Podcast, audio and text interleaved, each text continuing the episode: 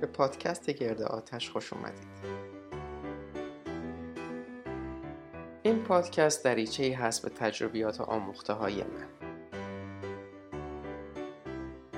تجربیات و آموخته های هیچ یک از ما وحدت موضوعی ندارن. پس چیزهایی هم که توی این پادکست ازشون حرف می‌زنم ممکنه وحدت موضوعی نداشته باشن. اما همیشه از چیزهایی صحبت می‌کنم که شدیدا بهشون علاقه مندم.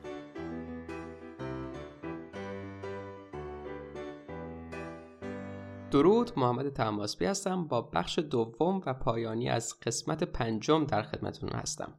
در مورد کلسترول صحبت کردیم و رابطه اون با رژیم کتوژنیک. و امروز به طور کلیتر می‌خوایم در مورد کلسترول صحبت بکنیم. اما پیش از پرداختن به این موضوع یه دونه از دیدگاه های مهم رو با هم بررسی می‌کنیم. یکی از دوستان زمان ایران با آیدی صبحان صابریان که الان دانشجوی رشته پزشکی عمومی و جراحی هست دیدگاهی رو مطرح کرده بود و به دو نکته بسیار مهم اشاره کرده بود و لازم هست در اینجا بهشون بپردازیم. نکته اول صبحان پیشنهاد داده بود که توی ویدیوها یا پادکست ها این هشدار رو هم اضافه بکنم این هشدار مهم رو که توصیه های من جای مشاوره پزشکی رو نمی‌گیره. و این نکته بسیار مهمی است که باید بهش اعتنا داشت و به هیچ وجه به این معنی نیست که من به حرف هایی که می‌زنم اعتقاد ندارم. و تحقیق کافی برای حرف هام نکردم. نه تنها تحقیق کردم بلکه با این حرف ها زندگی کردم.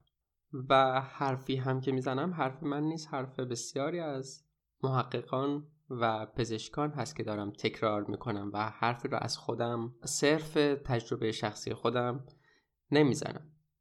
اما باید این مسئله رو در نظر گرفت که فرد فرد ما متفاوتیم با هم. و با همه نقد هایی که به روی کردهای رایج پزشکی می‌کنه مثلا یکیشون که تقریبا هر بار بحثش مطرح کردیم اینه که به بیماران دیابت نوع دو معمولا عمده پزشکان تزریق انسولین رو پیشنهاد می‌کنن که شرایط رو بدتر می‌کنه. اما به این معنی نیست که من علم پزشکی رو زیر سوال می‌برم. چیزهایی هم که میگم دارم حرف های پزشکان مطرح دنیا رو تکرار می‌کنم و اتفاقا از مقالاتی که توی journal های معتبر پزشکی مثل PubMed چاپ میشن نقل قول می‌کنم و کتاب ها و اشخاصی هم که ازشون نقل قول می‌کنم عموما پزشک هستن. و ممکنه چنین تصور داشته باشیم که علم پزشکی علم objective هست و یه علمی هست که راه و روش خط کشی شده و یکسانی داره. اگه ما بریم پیش یه دونه پزشک که یه تخصص خاص و خونده دقیقا از همون راه ها و خط کشی هایی میره که اگر به یه پزشک دیگه از همون رشته مراجعه کنیم از اون راه ها میره. دو پزشک که حتی یک رشته هم خوندن روی, روی کرده یکسانی ندارن. پزشکی هم می‌تونه به اندازه هنر، موسیقی و ادبیات سوبژکتیو باشه و پزشکان هم رنگارنگ هستند و پزشکان هم ایده های مختلف و گاه در تقابل با یکدیگر می‌تونن داشته باشن. مثل همین بحث کتو که بعضی ها مخالفشن و بعضی ها هم دو طرفدارشن. و نظر ما به نظر اونهایی که موافقشن نزدیک داره پس این رو باید در نظر داشت که تک تک ما افراد متفاوتی هستیم و این تفاوت ها رو باید در نظر بگیریم و صحبت های پادکست با وجود اینکه کاملا علمی و تحقیق شده هستن جای مشاوره پزشکی رو نمی‌گیرن. افرادی ازشون نقل قول می‌کنم از کتاباشون از ویدیوهاشون معمولا. اینها خودشون پزشک هستن و اول ویدیوهاشون اول کتاباشون همین حرف رو می‌زنن. دیگه این حرف بیشتر در مورد من صدق می‌کنه که حتی پزشک هم نیستم و در ایران هم بسیار پزشکانی هستند که رژیم کتوژنیک رو به رسمیت می‌شناسن و دوستانی که توی تهران و شیراز زندگی می‌کنن با این پزشکان و متخصصان تغذیه همچنین برخورد داشتن که رژیم کتوژنیک رو پیشنهاد می‌کنن. پس توی شهرتون می‌تونید پزشکانی رو پیدا بکنید که دیدگاهشون با دیدگاه شما سازگارتره و می‌تونید بهتر با هم ارتباط برقرار بکنید. درسته که در هر قسمت از برنامه دیدگاه های رایج پزشکی رو زیر سال بردم. پیشنهادات تغذیه رایج رو زیر سال بردم. اما یک همینجور که گفتم حرفای من تکرار حرفای پزشکان مطرح هست و نقل قول از منابع پزشکی معتبر. من علم پزشکی رو زیر سوال نمی‌برم به هیچ وجه. من عباس تبریزیان یا به اصطلاح دکتر روازاده نیستم. من فقط اینجا یه بازتاب دهنده هستم که همون تحقیقات پزشکی رو به زبان ساده و در قالب رسانه ای که در دست رستر هست و حزمش راحت تر هست دارم ارائه می‌کنم. و امیدوارم که تاثیرات مثبتی توی زندگیتون بذاره و همینجور که زندگی من رو تغییر داده زندگی شما رو هم تغییر بده. و دو علاوه بر این که من با علم پزشکی مشکلی ندارم با پزشکی هم مشکل ندارم. اتفاقا آشنایی من با رژیم کتوژنیک رابطه با دوستانی که در مشاغل مربوط به سلامت فعال هستند. مثلا جراحی، پزشکی عمومی، پرستاری و افرادی که تغذیه یا تربیت بدنی خوندن. رابطه من رو با این افراد نزدیکتر هم کرده و اتفاقا من کمترین مقاومت رو از کسانی می‌بینم که متخصص این رشته ها هستن. اصلا آشنایی من با رژیم کتوژنیک و دلیل این که رژیم کتوژنیک برای من معقول و منطقی به نظر رسید درس هایی بود که از دوست خیلی خوبم صالح گرفتم که کارشناس ارشد تربیت بدنی و همچنین استاد دانشگاه هست و همون زمانی که ایران بودم مدت ها با هم صحبت می کردیم و متابولیسم بدن، چربی سوزی، نحوه تمرین همه اینها رو با جزئیات برای من توضیح می‌داد. اینها مقدمه این رو فراهم کردن که من بعدا وقتی که در مورد رژیم کتوژنیک تحقیق کردم این تحقیقات برام معنادارتر بشه و بهتر بفهممشون. دوستم ساله صفحه ای رو هم داره در اینستاگرام در زمینه تربیت بدنی هست پیشنهاد می‌کنم دنبالش کنید. 360 fitness.mag نکته مهم دیگری که صبحان صابریان مطرح کرده بود شرایط خطرناکی است به اسم کیتو اسیدوسس برای جلوگیری از ایجاد سوء تفاهم باید این تمایز بسیار مهم رو قائل شیم بین ketoacidosis و افزایش سطوح کتون در بدن در پی رژیم کتوژنیک. ketoacidosis مشکلی هست که تقریبا فقط برای بیماران دیابت نوع یک رخ میده که بدنشون هیچ گونه انسولینی تولید نمی‌کنه و در پی سوزوندن چربی آنقدر سطوح کتون بالا میره که یه حالت اسیدی رو ایجاد می‌کنه و حتی می‌تونه مرگ آور باشه. بسیار شرایط خطرناکی است ketoacidosis اما افزایش سطوح کتون در بدن در پی رژیم کتوژنیک به هیچ وجه به اون سطوح خطرناک نمی‌رسه.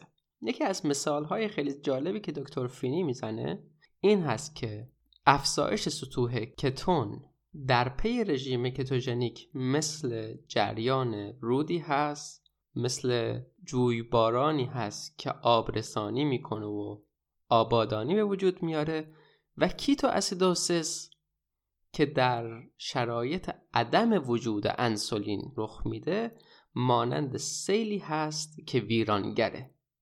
پس اشتراک واژه کتون در این دو وضعیت نباید ما رو نگران بکنه نسبت به این رژیم. حتی در میان کسانی که دیابت نوع یک دارن. این روزها دارم یک کتابی رو می‌خونم از دکتر برنستاین. به اسم Dr. Bernstein's Diabetes Solution یعنی راه حل دیابت دکتر برنستاین و این کتاب در مورد تأثیر رژیم کتوژنیک در جلوگیری از عوارض ناشی از دیابت نوع یک و کنترل سطوح قند خون در دیابت نوع یک هست.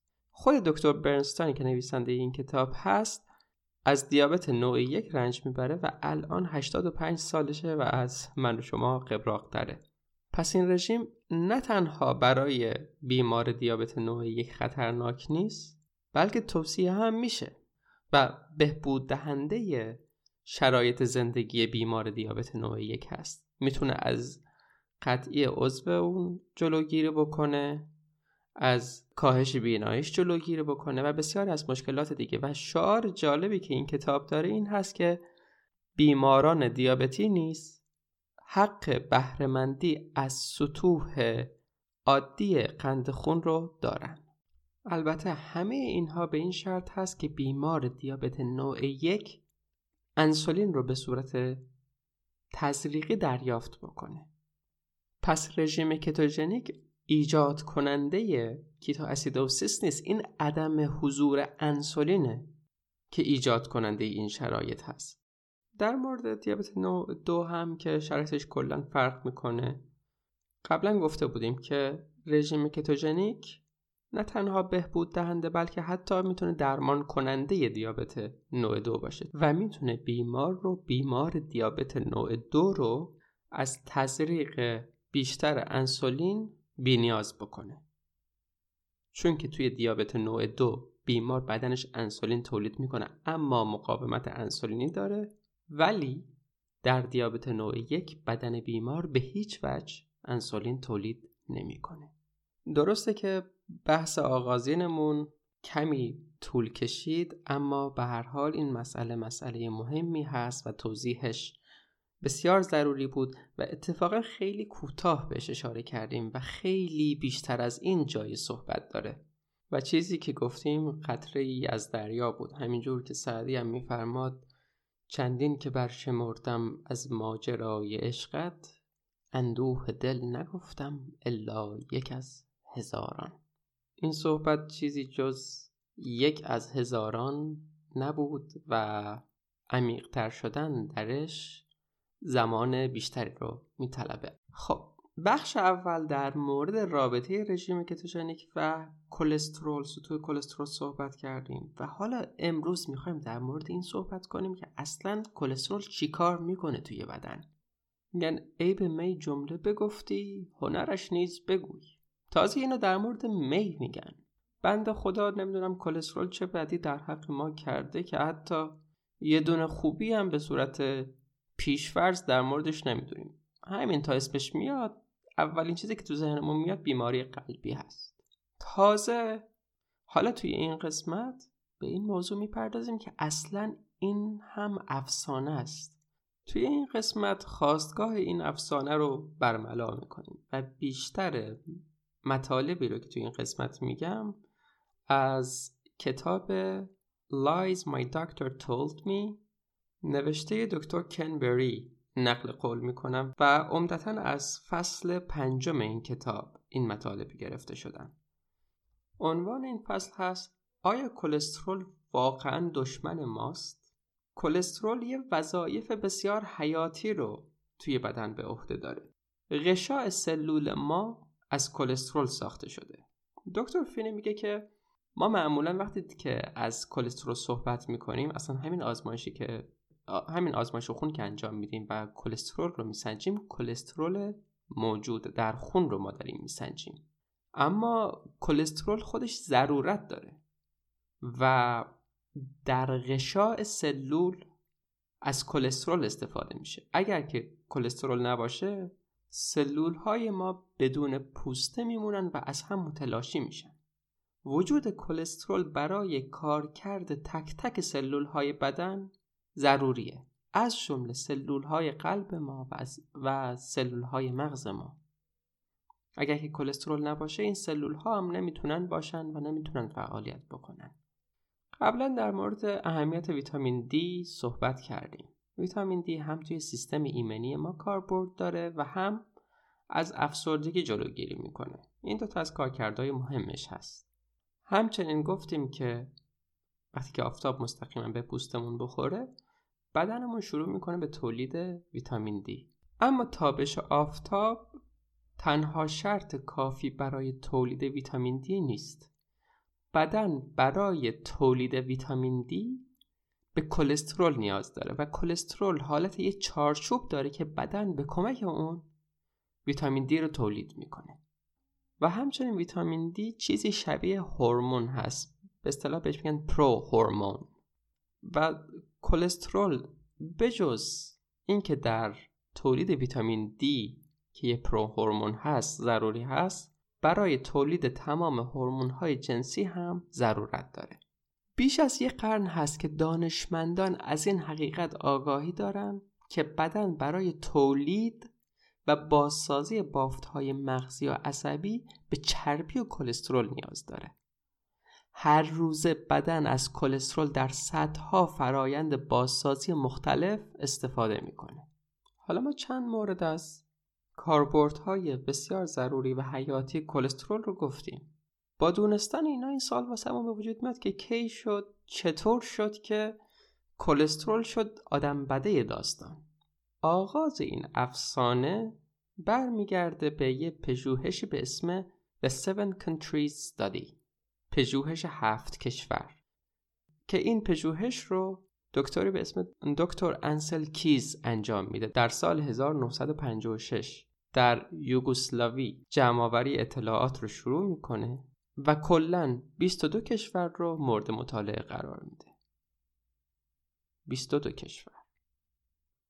حالا چطور میشه که یهو از میون 22 کشور فقط و فقط نتایج مربوط به هفت کشور رو منتشر می‌کنه شاید که از دلیلاش این بوده که هفت همچین عدد قشنگ و مقدسی به نظر می‌رسه اینجا رو مستقیما از فصل سه کتاب دکتر بری می‌خونم و همزمان ترجمه می‌کنم میگه که آیا دارید به این فکر می‌کنید که چرا دکتر کیز نتایج مربوط به همه 22 کشور را منتشر نکرد؟ آیا می توانید دلیل آن را حدس بزنید؟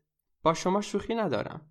دلیلش این بود که آن داده ها که از آن کشورها به دست آمده بودند نشان می‌دادند که خوردن چربی یا تأثیری بر بیماری قلبی نداشت یا در واقع فرد را در برابر بیماری قلبی محافظت می‌کرد. اینطور شد که نتایج آن کشورها به صورت تعمدی حذف شدند و ناگهان همه متخصصان حتی دولت فدرال هم شروع کرد که در گوش ما بخواند که ثابت شده از چربی های اشباعی برای قلب ما بد هستند. پایان نقل قول. بله. خواستگاه این باور که کلسترول برای ما مزره این آزمایش بوده. این آزمایش که دکتر بری هم توی کتابش توی همین بخش توی همین پاراگراف نوشته که شدیدن ایراددار بوده و توی پرانتز اضافه می‌کنه که بعضیا میگن که حتی غیر صادقانه بوده. حالا خودتون کلاهتون رو قاضی بکنید. وقتی که شما 22 کشور رو مطالعه می‌کنید بعد میایید از میون اون 22 کشور فقط هفتاشو دستچین می‌کنید که با فرضی شما می‌خونه. این اصلا جستجوی علمی نیست. ما وقتی که آزمایشی رو طراحی می‌کنیم هدفمون این هست که به حقیقت دست پیدا بکنیم. نه اینکه بیایم فرضی خودمون رو اثبات بکنیم. وقتی که این همه کشور روش تحقیق میشه و فرد میاد هفت رو انتخاب می‌کنه که با فرضی خودش سازگارن. این بگید صرفا یه خطاست؟ یه خطا توی آزمایش هست؟ یا اینکه یه عمد ناصادقانه در کار هست؟ چنین تفاوت فاحش و چنین دست آوردن توی داده که علمی بودن یه آزمایش رو زیر سوال می‌بره بدون شک یه امر ناصادقانه و عمدی هست. پیش از اینکه به انگیزه های چنین کاری بپردازیم که چرا دکتر کیز می‌خواسته این داده ها رو دستکاری بکنه و چرا می‌تونسته برای عده سودمند باشه اینو بهش می‌پردازیم. اما قبل از پرداختن به اون ادامه همین مطلب رو در فصل سه می‌خونیم. آغاز نقل قول ممکن است بپرسید چرا دیگر پای دولت به میان آمد؟ دکتر کی سالانه دویست هزار دلار را از خدمات سلامت عمومی ایالات متحده دریافت کرده بود. بدیهی است که پس از خرج چنین مبلغ هنگفتی باید چیزی را به عنوان نتیجه نشان می‌دادند. طولی نکشید که پزشکان در ایالات متحده به این نتیجه رسیدند که آنها هم باید به این قافله بپیوندند که باید غذای کم چرب خورد و کلسترول برای سلامتی ما مضر است. مگر اینکه دلشان می‌خواست مزحکه خاص عام شوند؟ از قافله عقب بمانند یا حتی بدتر از آن برایشان رخ دهد. پژوهشگرانی هم که در این زمینه شروع به تحقیق کردند درستی پژوهش هفت کشور را فرض گرفتند و شروع به طرح آزمایش هایی کردند که هدفشان باز آزمایی نظریه دکتر کیز نبود بلکه هدفشان این بود به اثبات نظریاتی زیر ای دست بزنند که همه آنها آلوده به این فرض بودند که درستی پژوهش هفت کشور ثابت شده است. در این پژوهش ها کارهای عجیب و غریبی انجام می شد مثلا چربی های اشباع و چربی های ترانس در یک دسته دسته بندی می شدند چنین کاری خطایی محض است و نتایجی که از چنین آزمایش هایی برمی آمد هیچ معنا و مفهومی برای تغذیه انسان نداشت. این قضیه مثل روز روشن است که چربی های ترانس مثل مارگارین برای سلامتی انسان مضرند. اینکه بخواهیم این گونه چربی ها را با چربی های اشباع شده با یک چوب برانیم منجر به نتیجه هایی می شود که گمراه کننده و ناصادقانه هستند. اولین آزمایشات صادقانه همین چند سال اخیر انجام و منتشر شدهاند. در فصل پنج به جزئیات بیشتری در مورد دکتر کیز و پژوهشش خواهم پرداخت. پایان نقل قول فصل پنج همون فصلی هست که در مورد کلسترول هست توی فصل پنج هست که می‌فهمیم چه کسانی از اینکه کلسترول آدم بده داستان بشه سود می بردن. دکتر بری بیشتر از این قضیه پرده برداری می‌کنه که شرکت های دارویی از بدنام شدن کلسترول سود می بردن. اما جنبه دیگری هم که باید در نظر بگیریم این هست که شرکت های غذایی هم صنایع غذایی هم از این قضیه سود هنگفتی می بردن. این رو در ادامه خواهم گفت اما پیش از اون به همین فصل پنج و مطالبی که توی اون نوشته شده می‌پردازیم دکتر بری میگه که سطوح مجاز کلسترول و سطوح به اصطلاح ایمن کلسترول طی سالیان مختلف عوض شدن و هی پایین تر اومدن نتیجه این پایین تر اومدن چی بوده؟ نتیجهش این بوده که برای افراد بیشتری داروی استاتین تجویز می شده که کلسترولشون رو کنترل بکنه. مثلا اوایل 300 میلی گرم در دسی لیتر قابل قبول بوده فرد سالم در نظر گرفته می شده بعد پژوهش های دیگه ای که مستقیم یا غیر مستقیم تحت تاثیر شرکت های بزرگ دارویی بودن ادعا می‌کنن که سطوح قابل قبول کلسترول باید از این هم پایین تر بشه و از 300 میارنش پایین تر و میرسوننش به 250 240 و حالا میگن کلسترول یعنی LDL باید زیر 200 باشه. و نتیجهش این میشه که تعداد کسانی که داروی استاتین مصرف می‌کنن به مراتب بیشتر میشه و شرکت های دارویی سود بیشتری رو از این داروها می‌برن. در جای دیگری از این فصل دکتر بری میگه که نقل قول. هیچ نمونه دیگری نمی‌توان یافت که به اندازه نظریه کلسترول و داروهایی که سطوح کلسترول را کاهش می‌دهند پزشکی را بازیچه دست خود کرده باشد در آن شستشوی مغزی انجام شده باشد و آن را وادار به سوداوری برای های بزرگ دارویی کرده باشد. آنقدر این دروغ تکرار شده است که اگر حرفم را باور نکنید و بخواهید خودتان درستی آن را بررسی کنید کاملا به شما حق می دهم. من شما را تشویق می کنم که درستی اطلاعاتی را که درباره این دروغ و هر دروغ دیگری به شما می دهم خودتان ارزیابی کنید پایان نقل قول در جای دیگه دکتر پری دوباره همین قضیه دکتر کیز رو مطرح می‌کنه و اینکه چجوری از 22 کشور داده جمع آوری می‌کنه اما نهایتا فقط داده های مربوط به هفت کشور رو منتشر می‌کنه و با این کار سعی می‌کنه نشون بده که کلسترول عامل سکته قلبی هست. و بعد وقتی که دکتر کیز آزمایش خودش رو منتشر می‌کنه باز نقل قول. جامعه پزشکی که واضحا در آن زمان به دنبال دشمنی میگشت که با آن بجنگد بیدرنگ به صف مبارزه با کلسترول پیوست. بدخوانده شدن کره تخم مرغ و بعضی از گوشتها بر پایی هیچ پژوهش دیگری نبود مگر بر اساس همین دروغ بزرگی که دکتر کیز گفته بود. پایان نقل قول. اینجا گویا خود دکتر بری هم از کوره در میره و آزمایش دکتر کیز رو یه دروغ بزرگ تلقی می‌کنه. بقیه جا حالا می‌گفت که توی پرانتز می‌گفت که بعضی ها هم میگن که کارش ناصادقانه بوده یا آزمایشش خطای بزرگی داشته. اما اینجا دیگه مستقیم میگه که این پژوهش هفت کشور یه دروغ بزرگ هست.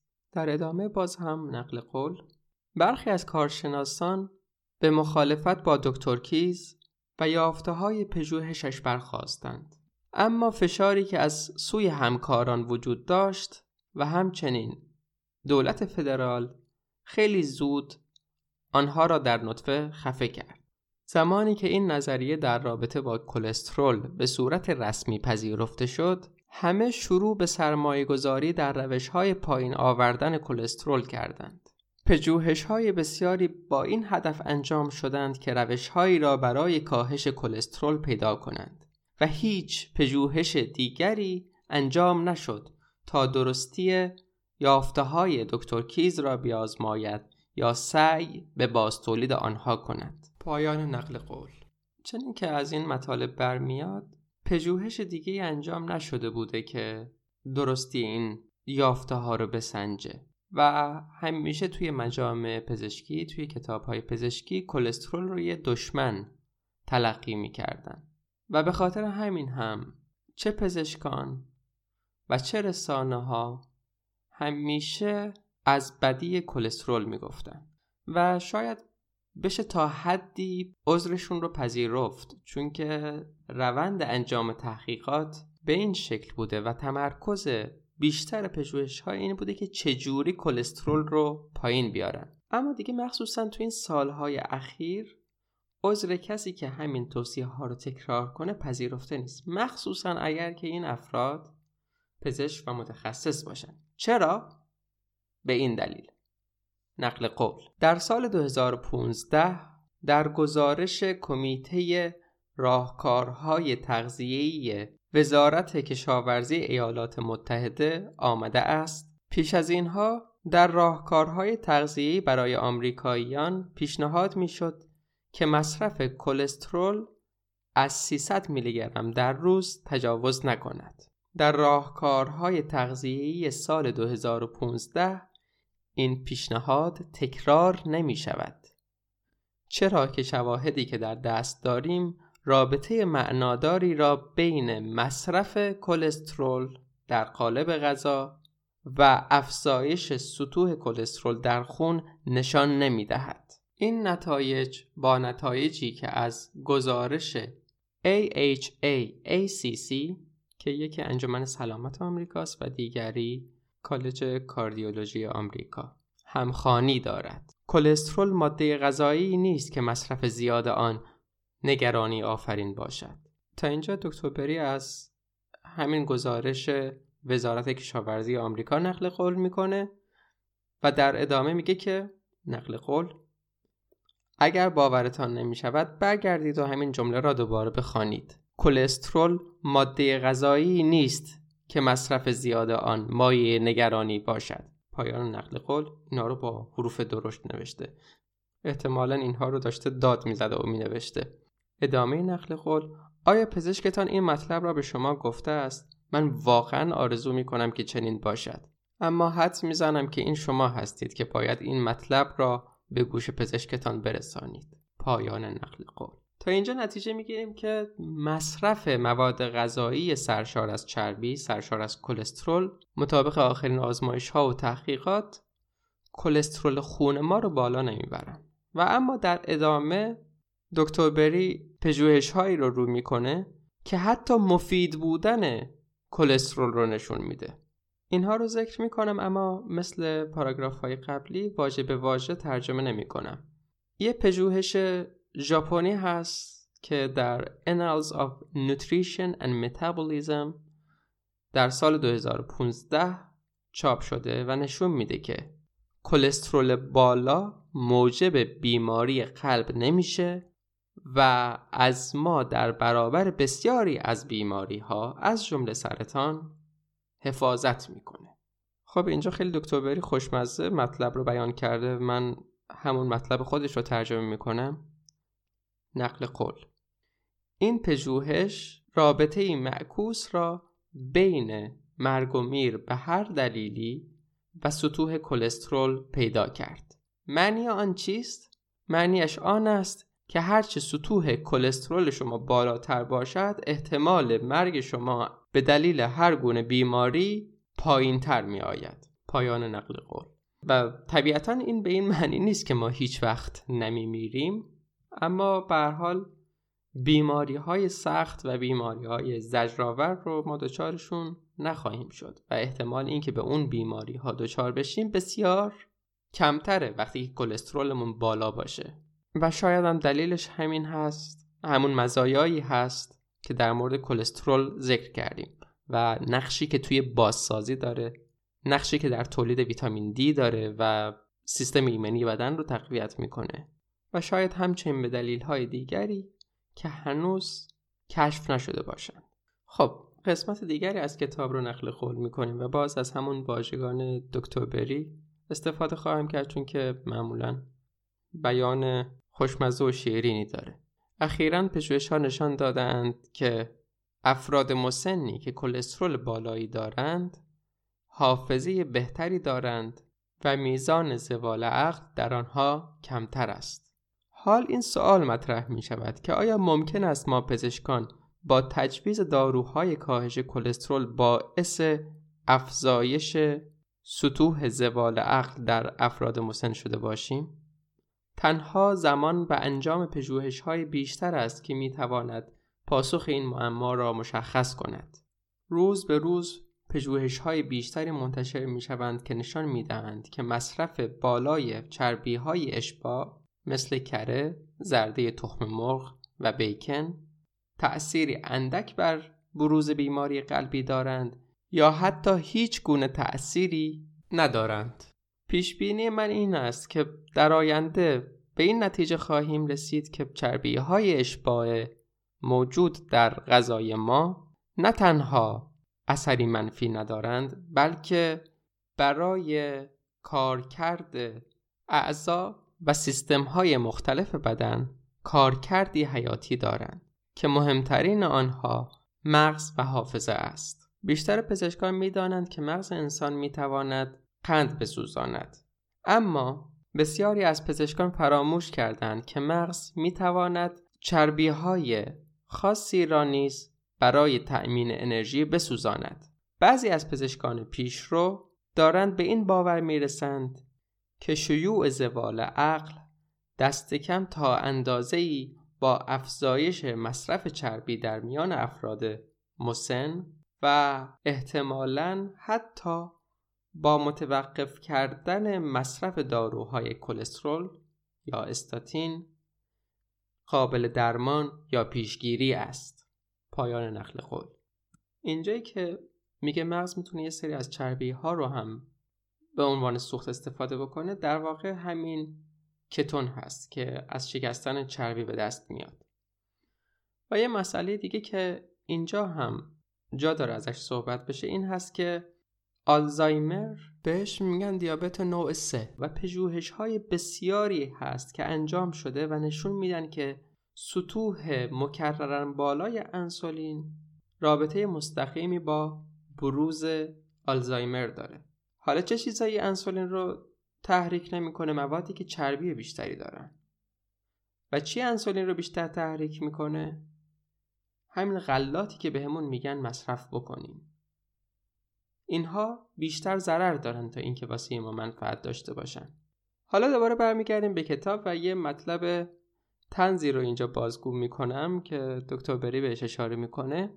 این هست که در سال 1961 عکس دکتر کیز روی جلد مجله تایم چاپ میشه و در مورد همین موضوع صحبت میشه که کلسترول ضرر داره چربی ضرر داره. اما تا قبل از سال 2014 توی یکی از شماره های مجله تایم روی جلدش عکس کره چاپ میشه و مقاله اصلی اون شماره در این باره هست که چربی و کلسترول تأثیری روی سطوح کلسترول خون ندارن و خطر ابتلا به بیماری های قلبی رو افزایش نمیدن. در خطوط بعدی دکتر بری میگه که وقتی من داروهای استاتین رو به بیمارام تجویز می‌کردم هر کدومشون بهانه ای می و من بهشون اخ می‌کردم که چرا داروها رو مصرف نمی‌کنن. و حالا دارم به این نتیجه می‌رسم که اینا حق داشتن و من کار خوبی نمی‌کردم که واسهشون داروی کاهش کلسترول تجویز می‌کردم. و میگه که بیماران هم سعی می‌کردن که از زیرش درن و هر کدومشون می‌گفتن که ما آلرژی داریم بهش ما بهش حساسیت داریم و بدن و عضلاتمون به خاطرش درد می‌گیره. و اینجوری سعی می‌کردن که از زیر مصرف دارو درن. در ادامه دوباره از دکتر بری نقل قول مستقیم می‌کنم چون که با زبان خوشمزه ای گفته نقل قول. اگر حس کرده اید که دارم با زبان بی زبانی و آرام آرام یواشکی به این مطلب اشاره می کنم که داروهای استاتین هیچ گونه فایده ای ندارند و شما را در برابر بیماری های قلبی حفظ نمی کنند و اینکه احتمالا داروهای استاتین برای شما ضرر دارند درست حد زده اید. پیش از این به این خاطر که راه حلهای جایگزین طبیعی را به بیمارانم تجویز کرده ام مورد خشم و غضب برد پزشکی قرار گرفتم و وکیلم همیشه نگران است که من باز دهانم را زیادی جنبانم و متحمل جریمه دیگری شوم یا حتی بدتر از آن سرم بیاید. پایان نقل قول. ببینید این پاراگراف نشون میده که حتی برای امثال دکتر بری هم که پزشک هستن هزینه داره که یه سری باورهای رایج رو زیر سوال ببرن. با وجود که این باورها باورهای درستی نیستن. همینجور که گفتیم توی این فصل دکتر بیشتر روی این بعدش تمرکز می‌کنه که کلسترول به خاطر اینکه برای شرکت های دارویی نفع داشت شد آدم بده داستان و شرکت های دارویی با تولید داروهایی که کلسترول رو پایین میاره تونستن سود هنگفتی ببرن. یک کوچولو اشاره می‌کنیم به سودی که شرکت های غذایی می‌تونستن از این قضیه ببرن. ما دوربر خودمون زیاد می‌بینیم که همه محصولات ماست و شیر و انواع غذاها نوع کمچربشون هم هست. و ما اگر که به فکر سلامتی خودمون باشیم به صورت خود به خودی به خاطر پروپاگاندایی که هست به خاطر تبلیغاتی که توی بوقی کرنا می‌کنن احتمال زیاد میریم سراغ اون چیزای کمچرب اما شرکت ها وقتی که میان غذایی رو کم چرب می‌کنن چون که چربیش رو جدا می‌کنن خیلی از مزدش رو از دست میده و اصلا کسی رغبت نمی‌کنه که بخوره. بعد چیکار می‌کنن؟ به جای اون چربی هایی که از غذا گرفتن بهش قند می‌زنن. به خاطر همین هست که خیلی از مواد غذایی اصلا نباید قند داشته باشه. بعضی ماستا ممکن اصلا اگر خودمون درست بکنیم قند نداشته باشن چون که باکتری همه قنداش رو مصرف می‌کنه. اما وقتی که از بیرون می‌گیریم کمچربش می‌کنن قندم بهش می‌زنن. کمچربش هم نکنن باز قند بهش می‌زنن چون که قند اعتیاد آوره و ما رو بیشتر ترغیب می‌کنه دوباره سراغش بریم. حالا بعد این چربی ها رو که ازش گرفتن چربی رو که از ماست گرفتن از شیر گرفتن اینها می‌تونن توی تولیدات دیگه استفاده بکنن. یعنی هم هزینه رو توی تولید چیزای کم چرب پایین میارن و بهشون قند اضاف می‌کنن و به خاطر اعتیاد آوری قند مشتری دوباره سراغ همون محصول میره به احتمال زیاد و بعد از همون چربی ها هم توی تولیدات دیگه استفاده می‌کنن. با یه تیر یه دو سه تا نشون رو با هم می‌زنن. و توی قسمت های قبلی در مورد این گفته بودیم که وقتی انسولین زیاد تحریک میشه در پی خوردن چیزهایی که قند زیادی دارن یا کربوهیدرات بالایی دارن دوباره خیلی سریع احساس گرسنگی می‌کنیم. احساس گرسنگی بیشتری بکنیم چیکار می‌کنیم؟ دوباره غذا مصرف می‌کنیم. این غذا خوردن مکرر ما باعث میشه که هزینه بیشتری رو صرف خرید از شرکت های غذایی بکنیم و هرچه ما گرسنه تر بشیم و هرچه تکرار این گرسنگی بیشتر بشه بیشتر به نفع اون هاست. پس این گرسنگی مکرر ما هم سود شرکت های غذایی رو بالا می‌بره. پس هم نفع شرکت های غذایی در کار بود و هم نفع شرکت های دارویی. و به این دلیل انگیزه کافی برای دست آوردن توی داده ها وجود داشت. این شرکت ها سود بردن و سود بردن و ما مرتب دچار دیابت شدیم دچار بیماری قلبی شدیم دچار آلزایمر شدیم دچار کبد چرب شدیم و روز به روز زندگیمون بدتر شد و همیشه هم مودمون در حال تغییر بود به خاطر افتادن قندمون. پس فقط سود این شرکت ها در کار بوده و نه سلامت ما. و حتی اگر که ما در نظر بگیریم که بالا بودن کلسترول خون مسئله خطرناکیه.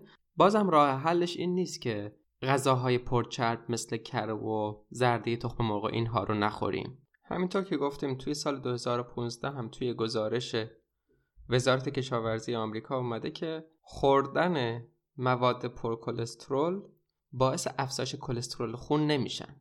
و اگر هم نگرانیمون مثلا تریگلیسیرید بالا هست حتی سایت های پزشکی رایج هم و حتی journal های رایج هم بحثی بر سر این موضوع ندارن که افزایش تریگلیسیرید خون در پی خوردن گوشت و چربی نیست بلکه در پی خوردن کربوهیدرات بالاست. یه لینک هست از Mayo Clinic یکی از سایت های خیلی پرطرفدار هست و از اون سایت هایی هم نیست که حامی keto باشه. فکر کنید به خاطر این هست که داره از این دیدگاه حمایت می‌کنه بلکه این یه حقیقت پذیرفته شده است که حتی اگر ما از سطوح بالای تریگلیسیرید میترسیم باید از غذاهای کربوهیدرات دار پرهیز کنیم نه از چربی. یعنی این اجداد ما که حتی اجدادم نمی‌خواد در نظر بگیریم نسلای قدیم تر از ما اونها که مثلا تخم مرغ با زردش خوردن اونایی که غذاهای کم چرب در اختیارشون نبوده اینها مرتب داشتن از بیماری قلب و اینها میمردن.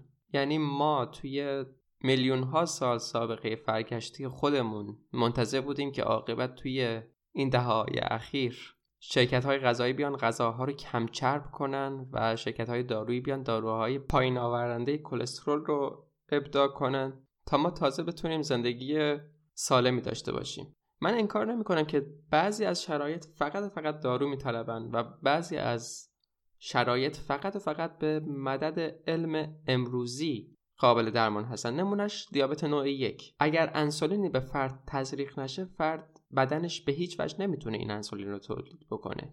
اما وقتی که می‌بینیم یه مشکل مشکل تک تک ما میشه اون موقع هست که باید به فکر واداشته بشیم که یه جای کار میلنگه. چطور ما همه حرفا رو گوش می‌کنیم همه نکات رو رعایت می‌کنیم ولی عاقبت هم دچار همون مشکلی میشیم که قرار بوده با حرف گوش کردنمون دچارش نشیم. این هست که همیشه نگاه کردن به سابقه فرگشتی یا تکاملی اون خیلی اهمیت بالایی داره. توی پزشکایی هم که در مورد رژیم کتوژنیک صحبت می‌کنن و حتی اونایی که موافقشن اونایی که سابقه فرگشتی ما رو در نظر می‌گیرن عمدتا کسانی هستن که نه از گوشت میترسن و نه از نخوردن گیاهان میترسن نه از بالا بودن کلسترول میترسن. همین دکتر بری هم کسی هست که سابقه فرگشتی رو همیشه در نظر می‌گیره. با وجودی که فرد مذهبی هم هست به اصطلاح آفرینشگراست. البته اینو هیچ جا به صورت مستقیم نگفته حدسم اینه. چون که کسی که میاد کتابش رو اولین فصل کتابش رو می‌ذاره به پزشک خود اطمینان نکن به خدا اطمینان کن. و توی یکی از ویدیوهاش میگه زیبایی آفرینش. این هست که تک تک ما با هم فرق داریم. به احتمال زیاد این فرد فرد مذهبی هست. ولی مذهبی بودن دلیل نمیشه که ما حقیقت علمی رو مثل فرگشت یا تکامل رد کنیم. بحثمون رو در مورد کلسترول همینجا به پایان میرسونیم. امیدوارم که مطالب تا اینجا براتون مفید واقع شده باشه و دلیل اینکه ما فقط در مورد غذاهایی که میشه خورد و نمیشه خورد صحبت نمی کنیم فقط اینجوری نیست که من بیام به اصطلاح براتون نسخه بپیچم که فلان غذا رو بخورید فلان غذا رو نخورید این کار رو بکنید این کار رو نکنید. این هست که برای خود من راحت تره که هر چیزی دلیلش رو بدونم. و اگر می‌خواستم به همون اکتفا بکنم فکر می‌کنم توی دو قسمت می‌تونستم مطلب رو ببندم کل مطلب کتوژنیک رو ببندم. اما اگر بخوایم وارد هر کدوم از مباحث بشیم حرف بیشتری برای گفتن داریم. اتفاقا جذابتر میشه. فهمیدن هر کدوم از این جزئیات و وقتی که می‌بینیم چه رابطه ظریفی بین این جزئیات بظاهر مجزا وجود داره خیلی حس بزرگ و شگفتانگیزی رو به ما میده. این بخش دوم و پایانی از کلسترول بود. همین اخیر یه حساب پیتریان باز کردم. اگر مایل به پشتیبانی مالی از پادکست هستید می‌تونید از طریق پیتریان اقدام کنید. البته امکان پشتیبانی مالی برای کاربران ایران عموما ممکن نیست. بعد این پادکست هم به فارسی هست اما این مانع وجود داره چون که عموما ما ایرانی ها PayPal نداریم. و امکان پشتیبانی مالی وجود نداره. اما اگر که خارج از ایران هستید اگر که براتون مقدور هست می‌تونید از این لینک استفاده کنید برای پشتیبانی مالی. و هیچ اجباری هم نیست. همه قسمت ها رایگان هستند و خواهند ماند. فقط این پشتیبانی می‌تونه کمک بکنه و انگیزه ای بشه برای قسمت های بعدی. پیروز و کامیاب باشید. تا برنامه دیگر خدا نگهدار.